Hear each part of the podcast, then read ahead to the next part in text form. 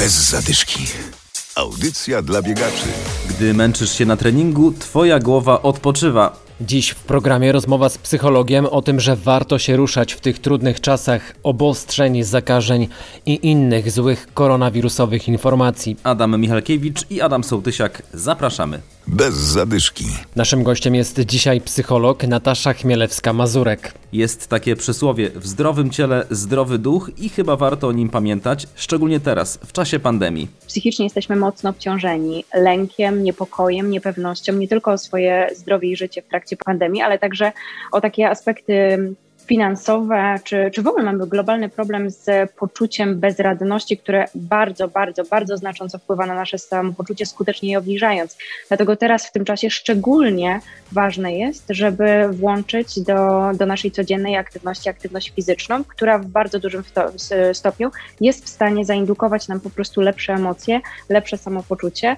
Czy to musi być koniecznie jakiś ciężki trening, czy wystarczy czasami zwykły spacer do parku, do lasu, żeby przez pół godziny, trzy godziny sobie po prostu poddychać świeżym powietrzem? Myślę, że to jest wszystko kwestią bardzo, bardzo indywidualną. Osoby z nas, które zwykły uprawiać sport bardzo intensywnie, pewnie będą nudzić się na spacerze, ale osoby, które w ogóle nie zwykły uprawiać sportu, a chciałyby zacząć, być może teraz też na wiosnę jest to dobry czas, żeby, żeby wystartować z tym planem, dobrze, żeby zaczęło od maleńkiej aktywności, nawet niech to będzie spacer, później niech to będzie szybszy spacer, później delikatnych trukt, a dopiero później możemy zacząć biegać. Czyli wybieramy aktywność dopasowaną do naszych możliwości, żeby po prostu zbyt szybko się nie zrazić. Warto się jednak zmęczyć na treningu i jak to się ładnie mówi, wyjść ze strefy komfortu. W momencie, kiedy męczymy nasze ciało, musimy skupić się na pewnej sekwencji ruchów, e, wysiłku mięśni, to często mówimy o tym, że odcinamy dostęp do myśli. Często jest to dla nas dobre, bo musząc skupić się na tym, żeby dobrze wykonać ruch, żeby wykonać go precyzyjnie i żeby często nie zrobić sobie po prostu krzywdy,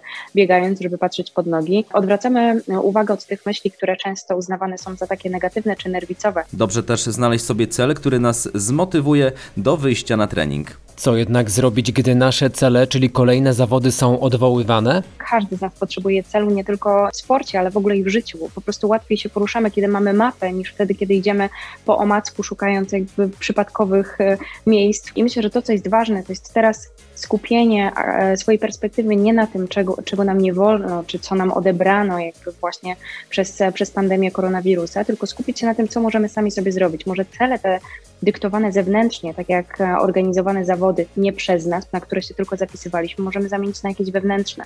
Może pobijemy swoje własne rekordy, może będziemy sobie notować nasz czas czy dystanse, które przebiegamy. Pamiętajmy o tym, że kiedyś te zawody na pewno się odbędą, a na czas, kiedy jeszcze to jest takie niepewne, zachęcam, żeby odzyskać kontrolę, chociaż w takim stopniu, który przywróci nam tę motywację do tego, żeby trenować dalej, czyli kontrolę przywracamy w ten sposób, że sami nadajemy sobie cel. Czyli możemy się zastanowić, wyciągnąć kartkę, długopis i zastanowić się, jak my jako jako sportowcy, jako osoby uprawiające sport amatorsko czy zawodowo, jakie cele chcielibyśmy osiągnąć, co jest dla nas ważne i wtedy można mierzyć się samemu ze sobą. Czyli możemy na przykład liczyć kilometry, które przebiegniemy w ciągu miesiąca. Gościem bez zadyszki była psycholog Natasza Chmielewska-Mazurek, a całą rozmowę obejrzycie na naszym profilu na Facebooku. Bez zadyszki. A teraz zaproszenie na bieg Niebieska Fala.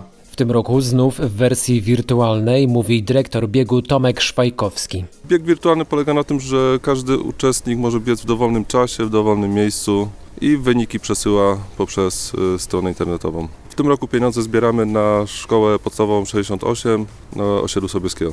Dzięki wpłatom z zeszłych lat y, wyposażyliśmy przedszkole i dwie szkoły. Kupiliśmy salę doświadczenia świata i w tym roku taki sam cel. A więc przyjemne z pożytecznym. Zapisy już co prawda zamknięte, ale można wesprzeć stowarzyszenie, bo cel jest bardzo szczytny. Chodzi nie tylko o zebranie pieniędzy dla wybranej szkoły, ale przede wszystkim zwiększenie świadomości społecznej związanej z problemem autyzmu. Stąd niebieski kolor. Bez zadyszki. Audycja dla biegaczy. Znajdź nas na Facebooku.